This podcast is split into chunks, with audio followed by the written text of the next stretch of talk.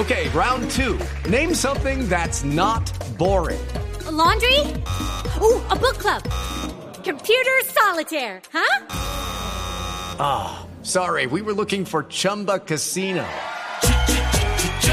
That's right. ChumbaCasino.com has over 100 casino style games. Join today and play for free for your chance to redeem some serious prizes. ChumbaCasino.com. No purchase necessary. Where prohibited by law. 18 plus terms and conditions apply. See website for details. Los 10 carros más famosos hechos en Rusia, que nosotros sabemos que la industria automotriz rusa no es que sea. Pero tenemos muy buenas cosas. Duran mucho. Eso sí, muy buenas cosas. No está en un, en un orden de cuál es el mejor o el, o el, o el, o el no tan chévere, ¿no? Los 10. Los 10. ok, listo. El Marussia B1. Cosita. Sí. Uy. Marussia Motors, como saben, es un fabricante Sí. ruso de automóviles deportivos que se fundó, es muy, es muy joven, se fundó en el 2007 Sí. y entró debutando con su modelo B1, del cual existieron eh, tres variantes eh, que se diferenciaban por su motor. Todos tenían un V6 que producía más o menos 384 caballos, tenía una velocidad limitada de 250 kilómetros por hora y se comercializó hasta el 2009. Marusia tuvo equipo de Fórmula 1 hace muchos años. Señor. Señor. Uy, señor.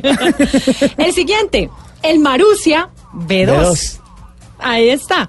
Después de que lanzaron su primera generación, de el- la firma Marussia decidió como hacer unas mejoras para Sí. hacer un poco más eficiente el desempeño eh, de este carro.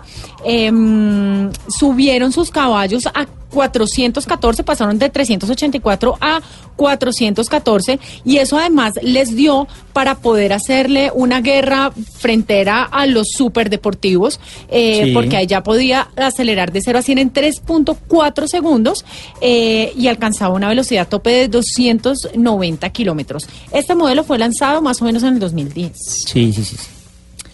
El A ver. siguiente, el Marussia F2. Ok. Obvio, es que ninguna compañía se puede quedar obviamente sin incursionar en el segmento de las SUVs. ¿No? Sí, sí, sí, Y pues obviamente Marussia no podría ser la excepción. Y lanzó el, el F2 más o menos en el 2010, em, de la cual solo se fabricaron 300 ejemplares. Y es linda. Linda. A mí me gusta, a mí me gusta. Este, yo sé que todos lo conocen, que todos lo amaron. Yo, yo lo amé, yo lo amé, yo lo vi. eh, yo, yo, yo lo amo, yo lo amo. A ver. El Lada Riva. De hecho, Miriam, por favor, háblanos de ese carro que tanto te gusta. Ojo, ojo, ojo, que estamos en vivo. El, ay, el Ladita, por Dios, todo el mundo sabe que es un Ladita. Ese es el vehículo más conocido del, como de la industria rusa. Nació más o menos en el 66 Sí. eh, y estuvo, eh, y estuvo, tuvo eh, venta entre los años 80 y 90 que principalmente se usaba como taxis. Pero todavía. Pero estoy hablando de la primera generación. Sí. Calmación. Calmación, calmación. El siguiente, A ver. el Lada Niva. Ay, ese, ese es hermoso. Ese es preciosísimo. Me encanta. Eh, ese se sigue fabricando. Sí. eh, que ahora además es 4x4. Es una leyenda de los off-roads compactos. Todos los que son aficionados a los off-roads, eh, tiene, eh, es como, como, como un carro de, de, de idilio.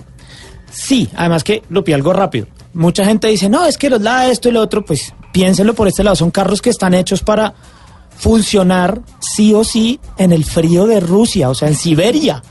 Y funcionan. menos. Pues claro, en Bogotá no tienen ningún problema con huecos, con nada. No, nada. Pues, Además que el diseño del Niva no ha cambiado en 45 o 50 años que salió, ¿no? O sea, eso es algo bien chévere. ¿Cuál sigue, Lupi? Lada se modernizó, ¿no? Sí. Mm. Y eh, llegó a esta era moderna presentando su Lada Priora, Sí. que tuvo muy buena aceptación desde su presentación en el 2007.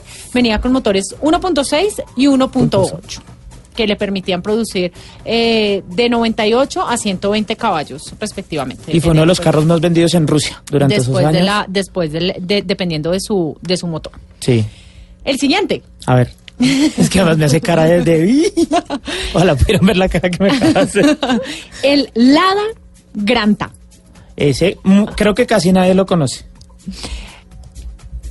Lo que pasa es que ahí Lada decidió formar una alianza con Renault Sí. para crear un vehículo donde los franceses se pudieran como introducir en el mercado ruso de como para, para hacer la, el- el- la distribución, digamos, conjunta, ¿no? Sí.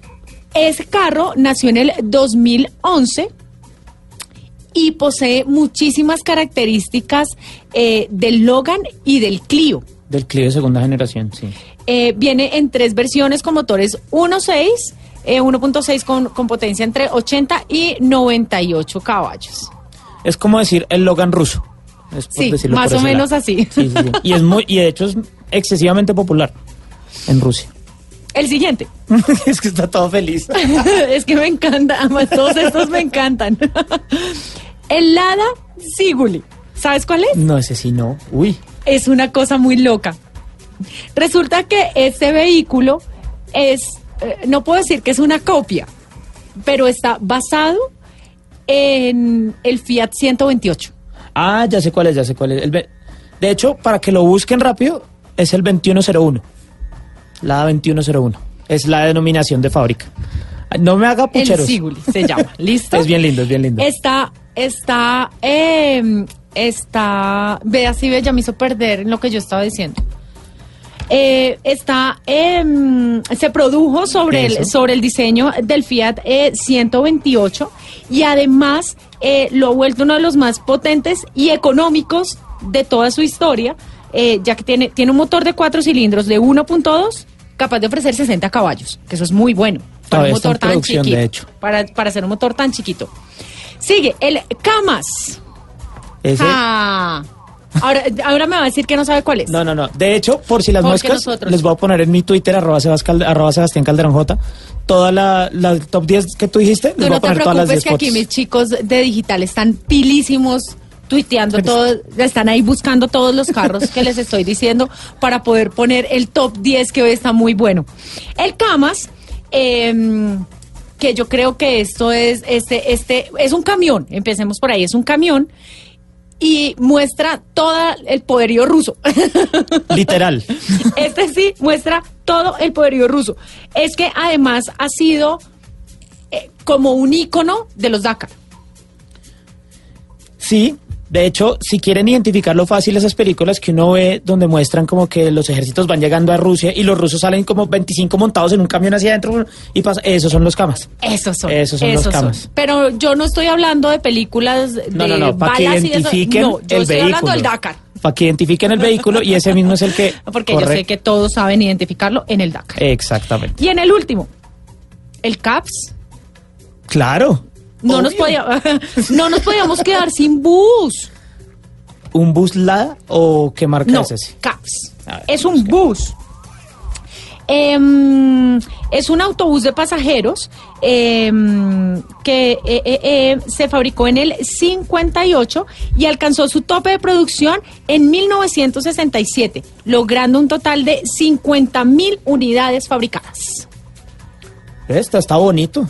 Es lindo. Sí, sí, sí, esta está bonito. Un aplauso ahí para Lupi, por favor, por su excelente top 10 ruso.